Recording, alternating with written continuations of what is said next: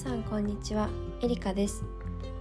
このポッドキャストエリカ論は自分らしく生きてほしいという願いから始まりました。アート活動授業茶道稽古などを行っている中で私が感じる日々の気づきや生き方考え方などをエリカのペースでゆったりと話していきます。そして本日は氷染色家として活躍されている浅井さやかさんをゲストに招いています。氷染色家ということですがこれは生地などのあ絹などの生地の上に氷を置きその氷の上からカラーの液体を垂らしてアートを描いていくというものです。彼女はこれを大学生の時に特許を取得しておりまた最近では海外でもアワードを受賞されています。その彼女の世界的なアート活動またフランスでの個展そしてアートを描く中で感じていることなどをお聞きしています。少し背景に音が紛れ込んでしまっている場面があるんですけれどもそれも楽しんでお聴きください。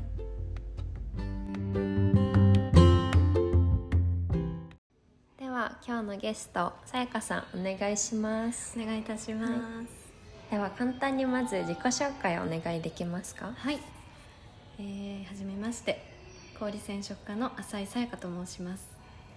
私は、えー、儚さや不完全さを受け入れることを中心とした美学のもとこう日常に潜む美をコンセプトに作品を作っています、うん、現在ですと、えー、国内国外問わず作品を発表したり、うん、えー、皆さんとアートを通して触れる機会っていうのをたくさん作っていっている感じです、うん、はい、今日はお願いします。よろしくお願いします、はい、ちょっとまず出会いを皆さんにシェアしたいんですけど、はい、私の友人の日本酒の授業をやっている幸香という子が、えーと、さやかさんを知っていてで紹介してくださくだくれた感じなんですけどまずその氷染めのインスタの様子を見てすごい私もともと色合いが好きなのでその色の使い方とかのじんわり、さっきちょっとお話してしていて年輪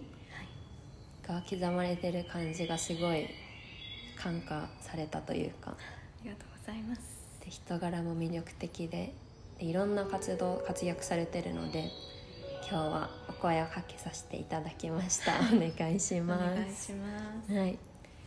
でまずあの氷染めっていうのはどういうものなのかをリスナーさんにシェアいただけますか、はい。氷染めは、うん、えー、氷を使って絹の布に染めるという染色技法になります、うん、でこれが私が武蔵野美術大学を卒業しまして、でその時にどうしてもオリジナルテクニックが欲しいっていうふうに強く思ってたんですね、でそう思ってた時に、こう目の前に氷がありましてでそれを使ったらどうだろうと思って、で実際に使っていったら、こう自分の求めてる表現にパチッと合いましてでそこから自分の表現として続けています。なるほど、はい皆さんにそれを見ていただきたいんですけどインスタは何ていうあ、なんで調べれば出てきますインスタはですね L5 個。L5 個。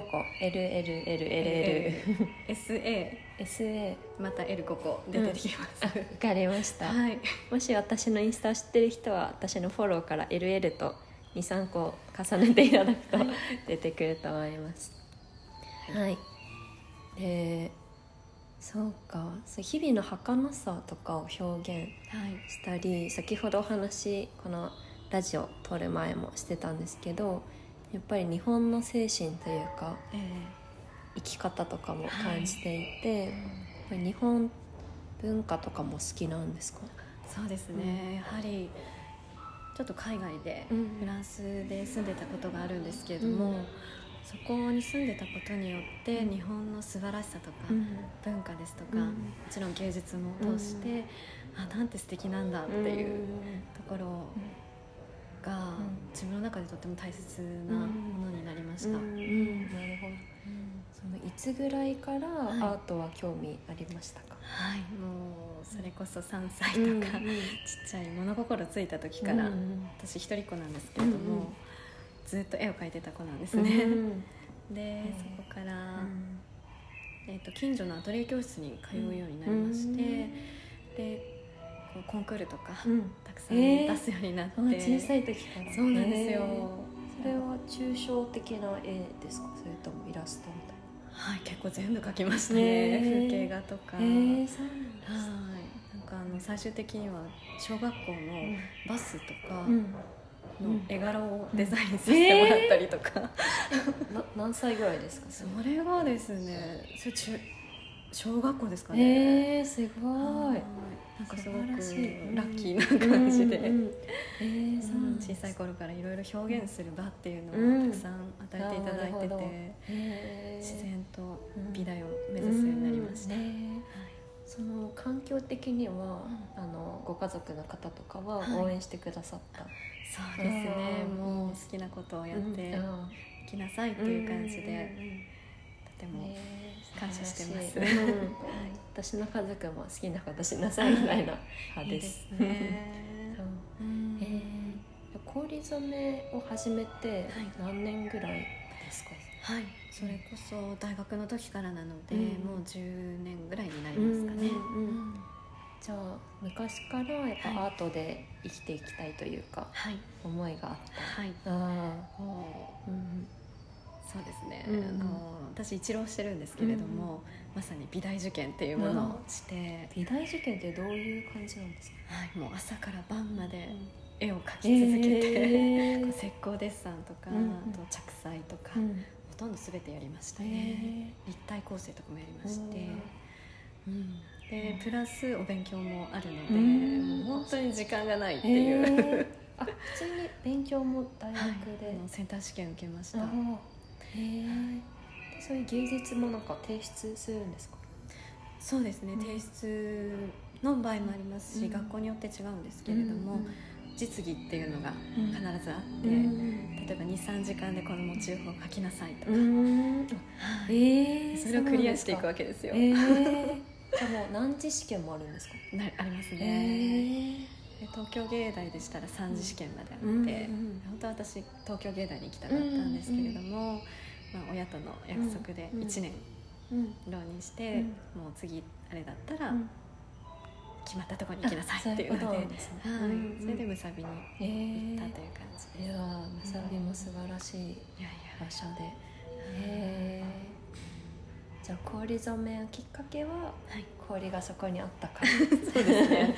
あの山があったからと同じような感じで、えー、でもずっと自分の頭の中では思ってたんですよね、うん、自分のオリジナルのテクニックが欲しいって、うん、ああ、それは何でというかそうでなければ生きていけないといううんですかね。そのっぱり自分の表現自分らしさっていうものを、が作りたかった、うん、あなるほど。この作品見たら、うん、あこの人だよねっていうのってすごく分かりやすいじゃないですか、ねうん、村上隆さんだったら、あのお花のスマイルマークのところを、あこれ村上隆さんだよねって分かりますよね、なんでそういったことも含めて、氷染め作品を見たら、うん、私だって顔を浮かばせてあげれるような、うん、そんなアーティストになりたいなと思ってます、氷染め作家っていうインスタグラムの最初の文字を見てから、はい、なんか他にはない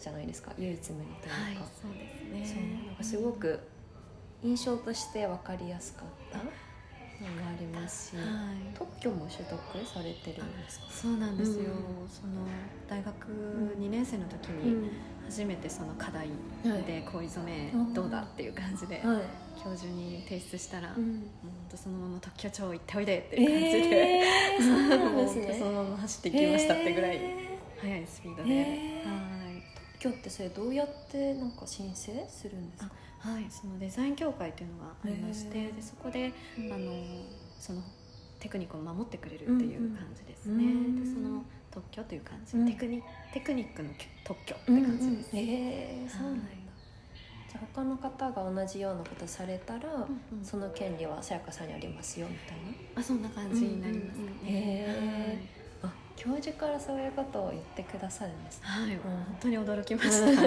私もなんかまさかと思ったんですけど、うん。たまたま取れちゃったっていう感じですね、へえあとさやかさんの作品見ると分かるんですけどはい。いろんな色合いを使ってます、そうですね。ねその色はどうやってその日に出すんですか、はい。えっとその作品のコンセプトにもよるんですけれども、ほぼ直感ですね、うん。なんかタイトルを決めて色を選び出したりですとか、うん。なんかこの日は色を使いたくないって日もありますし、やっぱり墨絵みたいなのがとても好きで、おばあちゃんが書道家だったので、その影響もあると思うんですが、そこに色がやっぱり好きなので、うん。色も最近はカラフルになりました、あれって赤みたいな色だと、はい。何か混ぜて赤じゃなくて、はい。インクそのものをはい作ってるんですか、インクそのものもありますし、やっぱり混合させて、うん色を混ぜて、うんうん。で氷自体が混ぜてくれるんですよ。布の中で、はい、なのでその氷でよって溶け出して、うん布の中を行ったり来たりうんうん。する、うんうん。そこがとてもうん。私的には魅力的で,、うんで自分のコントロール次第でうん。思うようなところに行ってくれたりですとか、へうんーそういううんうんコントロールしきれないところっていうのにうん。とても魅力を感じてういます。んなるほど、まずはその絹はい。の生地の上にはい。氷を置いて、はい、なんですか？インクというか色を垂らすえーっていう感じですよ。ねそうですね、うん。はい。それ氷の位置とかは動かす動かしていいんですか、はい、動かします、動かしたりもううん取ってしまったりですとか、あとはもう初めから氷の中にインクを入れてうん。作ってしまう、氷の中にインク、はい、あのカラーなんだろう色氷みたいなものを作って、へーあなるほどなるほど、はい、でそれをこう溶かしていくっていうのもへやってーます。表現とへして、ー。じゃあ冷凍庫は結構はい色合いがいいんですか、はい、あの食べちゃいけない。確かに。食べちゃいけない冷凍庫ですね、うん。はい。えー、そっか。あはと最近の活動？いはい。でいくつかさっき私は聞いたんですけど、はい。どんな活動をされてますか、はい、最近だとやはりコロナ禍でこう23年閉じこもった状態だったんですけれども、やっぱりオンラインの中で生きてましたね、海外のコンペにはい。応募したりですとか、うんあとオンラインギャラリーとかにも参加をして、うん作品を展示したりっうん。ていうと、っていう感じでしたね、なんかあのスイスはい。でもあのアートワークを受賞されていて、はい。おめでとうごあざいます。海外の先ほどミラノとかでも出展されていたり、はい、そういう海外での活躍っていうのは、えー日本から調べて応募する形。はい、そうですね、うんもう本当にどこも行けなかったので、パソコンでずっと調べたり、うん。あなんか面白そうだなって思うところにうん。どんどんプッシュしてういって、やっぱり私の作品日本より海外の方がすごく反応がいいんですよね。うんうんうん。それはもう日本の作品と分かってるんですか、向こ分かってますね、うん。やっぱり私の作品とかを見て、その日本的な概念ですとか、うん。そういうものを感じるようっていうふうにに言ってください。そうですね、うん。私も生き方とか精神性をうん。作品からさやかさんの作品から感じるので、うん。やっぱり海外の方なんかセンスがいいというかね キャッチできますよね。そうですね、うん。なんか海外の方ってすごく実体がないものをうん。捉える力が強いあそういうことですね、すごくあれですよね、うんうんなるほど。日本というよりは海外のアワードはい。でも結構活躍されている。はいということではい。あとは NFT アートアワーズ2021にもはい。受賞はい。されていておめでとうございます。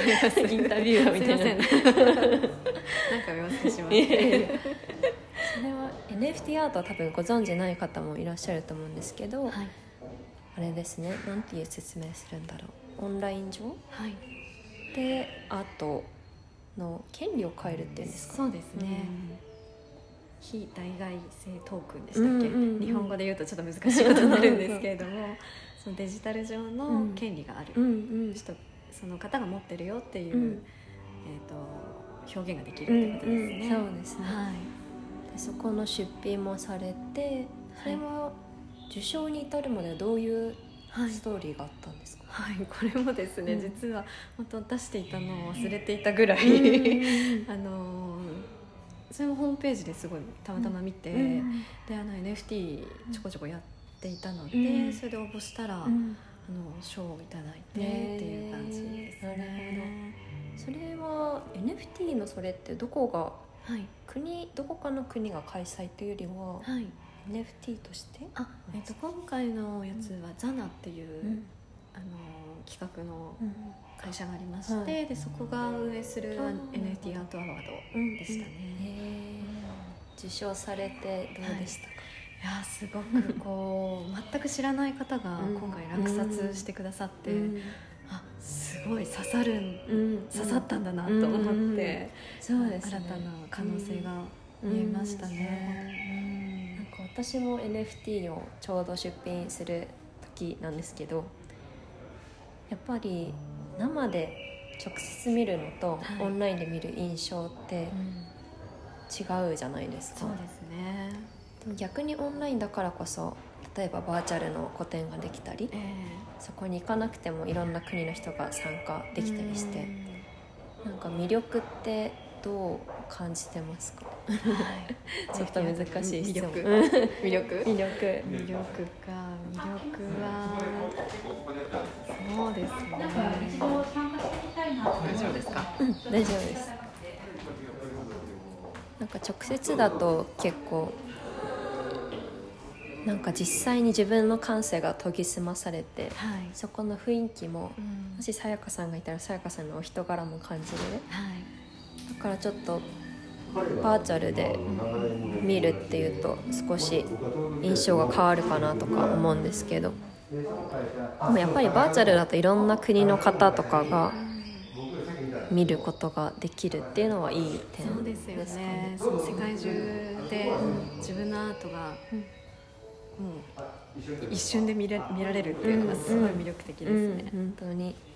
そうですね。うん。ちょっと私も出品してみます。ぜひぜひ。本当にこれからうん。NFT アートは絶対的に大きくなっていくとそう思うので,、ですねうん。チャレンジす,、うん。するてするべきだとう思いますね。んそうですね。あと先ほどお聞きしたらフランスとかでも個展をされていたということで、はい。それはもう現地に行った時にはい。ご自身でされそうですね、うん。あの本当にありがたいことた、に、お知り合いの方にいろいろ声かけてくださって、うん。で個展することができたっていう感じですね。なるほど。はいさっきお聞きしたらある人が突然入ってきて、突然買われてっていうことだったんですけどはい。どんな方だったあんですか？のふらっと入ってきてくださって「うん。あこれいいね」買うよ」ってうん。もう即買ってくださったうん。方なんですけど、うん。そのグリムゾン・リバーといううん。ホラー映画、はい。あの小説にもなっている、うんその小説家のうん。ジャン・クリストフという方が、なんと買ってくださいまして、素晴らしい。パリってすごいって思いました。うん。出会いとご縁があはいって、はい。ねえ。世界に行けば日本とはまた違うそういうチャンスとか。うーんそうですね。あります。規模がちょっとね違いますよね。違いますよね。あそっか。でもすごい先ほどのその目に見えないものとかをキャッチする能力うん。が海外の人は高いって、はい。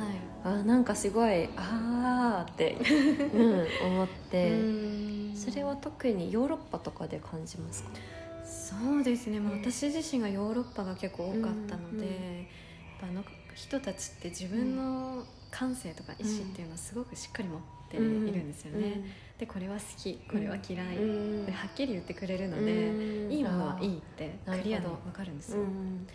なのでその買ってくださったジャンに対しても、うん、あなんか本気で、この、ね、違う国から来た私の作品をいいと思って買ってくださった、それはすごく私の自信になりました、うん。うん、そうですね、うん、えー、私もロサンゼルスに昔いたんですけど、はい、そこでもいつか個展をしたかったり、素敵。日本でもちょっと歩いてると南青山とかいい会場があるので。そうですよね。でも一人だけじゃなくて誰かとしたいとか思ってるので、ぜひしましょう。グループ展を。ね、はい、グループ展いいですね。ぜひぜひ。なんかお互いの作品を置きつつも、なんか2人のコラボレーションした作品とかを置いたりまたそこに来てくださった方が体験できるようなアートワークがあったら楽しそうですね。2人2人もしくはもっとのアーティストさんのそのコンセプトが一緒な気がします、そうですね。そうですね、なんか私も先ほどお会いした時に今日が初めてさやかさんと会って、はい、先ほどいろんな話をしてたんですけど、はい、やっぱり自分が人生でやりたい人世界中の人に自分の心を受け入れて愛して、その愛が、ね、隣人隣人？友人とか、自然とか動物の愛につながって、世界中がハッピーで自分らしく生きれたらっていう思いがあって。それにすごくさやかさんも「あそう思う」って言ってくださったので、しました。もう全てはつながってると思うんですよね、本当に。人愛自然、動物、地球、宇宙。ね。はい、本当に宇宙はね、ゼロというか一つと数えられない、ね何かがあるし、同じ思いの人ってね、そんなどうなんだろう多いのか分かんないけど。ないと思います。そうですよね。はい。ね。本当にご縁ごくわずかだと思います。本当に、そういう同じ人と巡り合ってできたりしたらいいですよね。ね素敵ですね、今日のご縁もすごい感謝。です。素敵なご縁ありがとうございます。あと私すごい聞きたかったことがあって、はい、その氷染めをしている時に、どんな思い出とか、はい、実際に作ってると、まあ、自分が私も水彩画描いてますけど、はい、自分が想像していなかった以上というか以外の何かが見えたりするじゃないですか。なんか最近感じたこととか、はい、なんか印象に残ることとかありますか？そうですね。最近作っていると、うんぱりだんだんコントロールができるようになってきたものの、やっぱやるたびに全然違う表情を見せてくれるんですけど、それに毎回毎回新しい発見があって飽きないんですよね。なるほど。ちょっと変な変変態な感じなんですけど。全然全然わかりますよ、はい、発見っていうのはどんな発見、発見、えーと、この例えばインクがこんなふうににじむんだとか、うんうんこの温度とか水の種類とかによってこんな表現ができるんだなっていう。なるほど、はい、全部違うんですよね。確かに、温度って確かにそうですね、はい、例えばパリに行ってやったらその時の湿度、温度とか？まさにそういう感じですね、面白い作風が全然変わるんですよ、えー、自分の置かれている環境とか状況とか、関わる人に関して、で全てが変わるっていう、いや本当生き方面白いです。うんうんうん、えー、あと年輪ってさっき、はい。ね、お話ししてた時におっしゃってましたけど、はい、なんていうんですかにじんでいる、うん、そのアートがにじんでちょっと濃い色であり味わいが出ているところ、はい、の表現が年輪ってすごいいいなと思って その木を木みたいに年を刻んでいくような。はいなんかすごい深いところを感じました。うんね、ありがとうございます。その時を刻んでいるっていう感じになりますね。うん。うん、そうですね。自然とかもお好きなんですか？大好きです、私出身が栃木なんですけれども、もう山の中で育ちまして、当たり前に隣に自然があって、うんでこうお散歩とかするのも大好きなんですけど、っぱ水も綺麗ですし、うん。なんで常に自然と共にうん。制作していたってうん。いう感じです。うん。その氷も自然のものであってそうですね。うん。なんかそう先ほど石にもやってほしいとか言ったんですけどはい。そう自然のものをうん。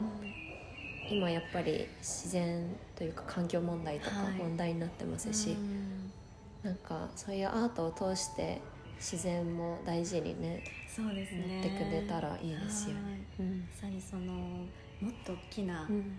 こうかいなんていうんでしょうね、うん。自然のランドスケープアートってうんいうのをいつかやりたいなって思ってまして、それをアラスカでやりたいんですよ。素晴らしい。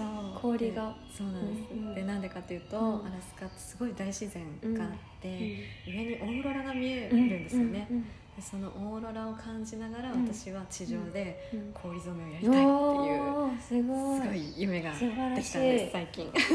オーロラってお昼でも見れるんでしたっけ？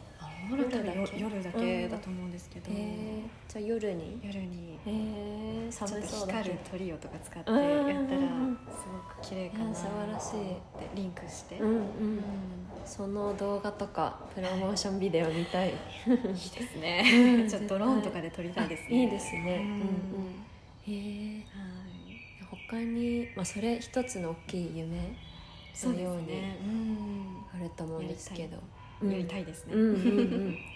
他に今後やりたいとか夢ありますか、はい。えーっとやっぱりアートをしていると、うん。いろんな方に出会って、やっぱり強く思うのが、うん。私みたいに絵が好きでうん。頑張ってるうん。ちっちゃなお子さんとか、うん。これから頑張っていきたいというアーティストの方うん。に向けて、うん。教育っていう面で、もうちょっとこうクリエイターとしてどういうふうに社会に出ていったらいいのかとか、うん。具体的にどうお金を稼いでいくとか,、うん。かその辺が伝えられたらいいなって、うん最近では強くうん思ってます。うん。そうですね、はい。教育なんかアートとかはい。その、まあ、どう稼ぐかとかもそうですけど、うん。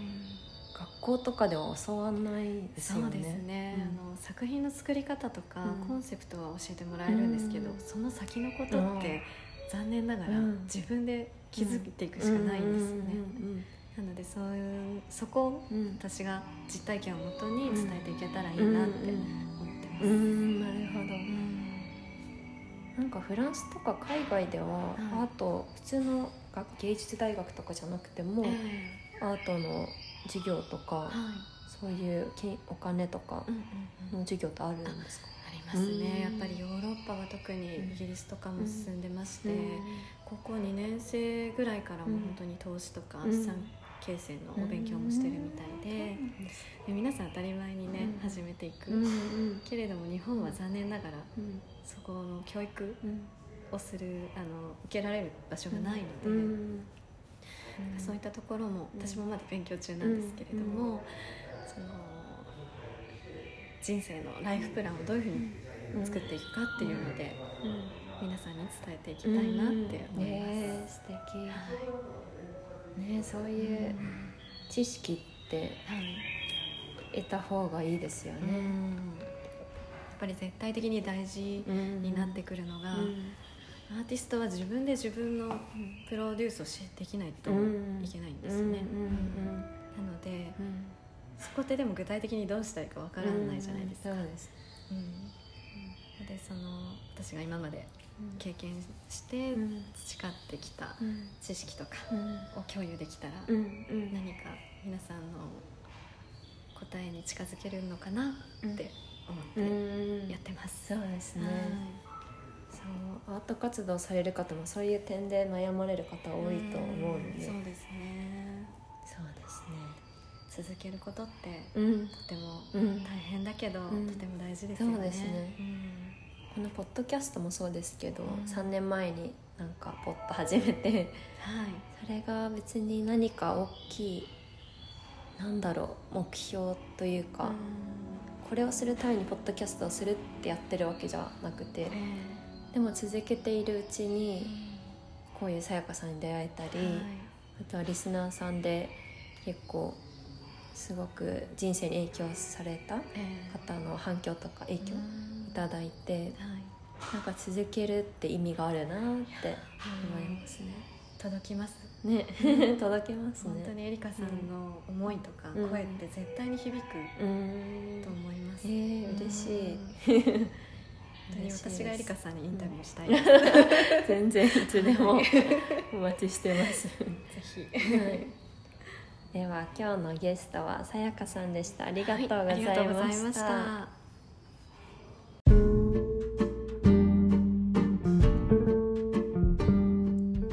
エリカロンではリスナーさんからの感想やお悩み、質問などを募集しています。メッセージの宛先は概要欄にあるメッセージフォームのリンクからお願いします。そしてこのラジオがいいなと思ってくださった方はぜひシェア、そして番組登録やコメントをお待ちしています。私のインスタグラム、アットマーク、エリカアンダーバー東京ガールでも投稿していますので、ぜひチェックしてみてください。では今日のゲストのさやかさん、本日は初めてのラジオということでしたが、いかがでしたか？はい。もう楽しかったです。めちゃくちゃ楽しくて、こう声で自分の思いが届けられるって、うん。こんな素敵な機会いただけて本当にありがとうございました、こちらこそありがとうございます。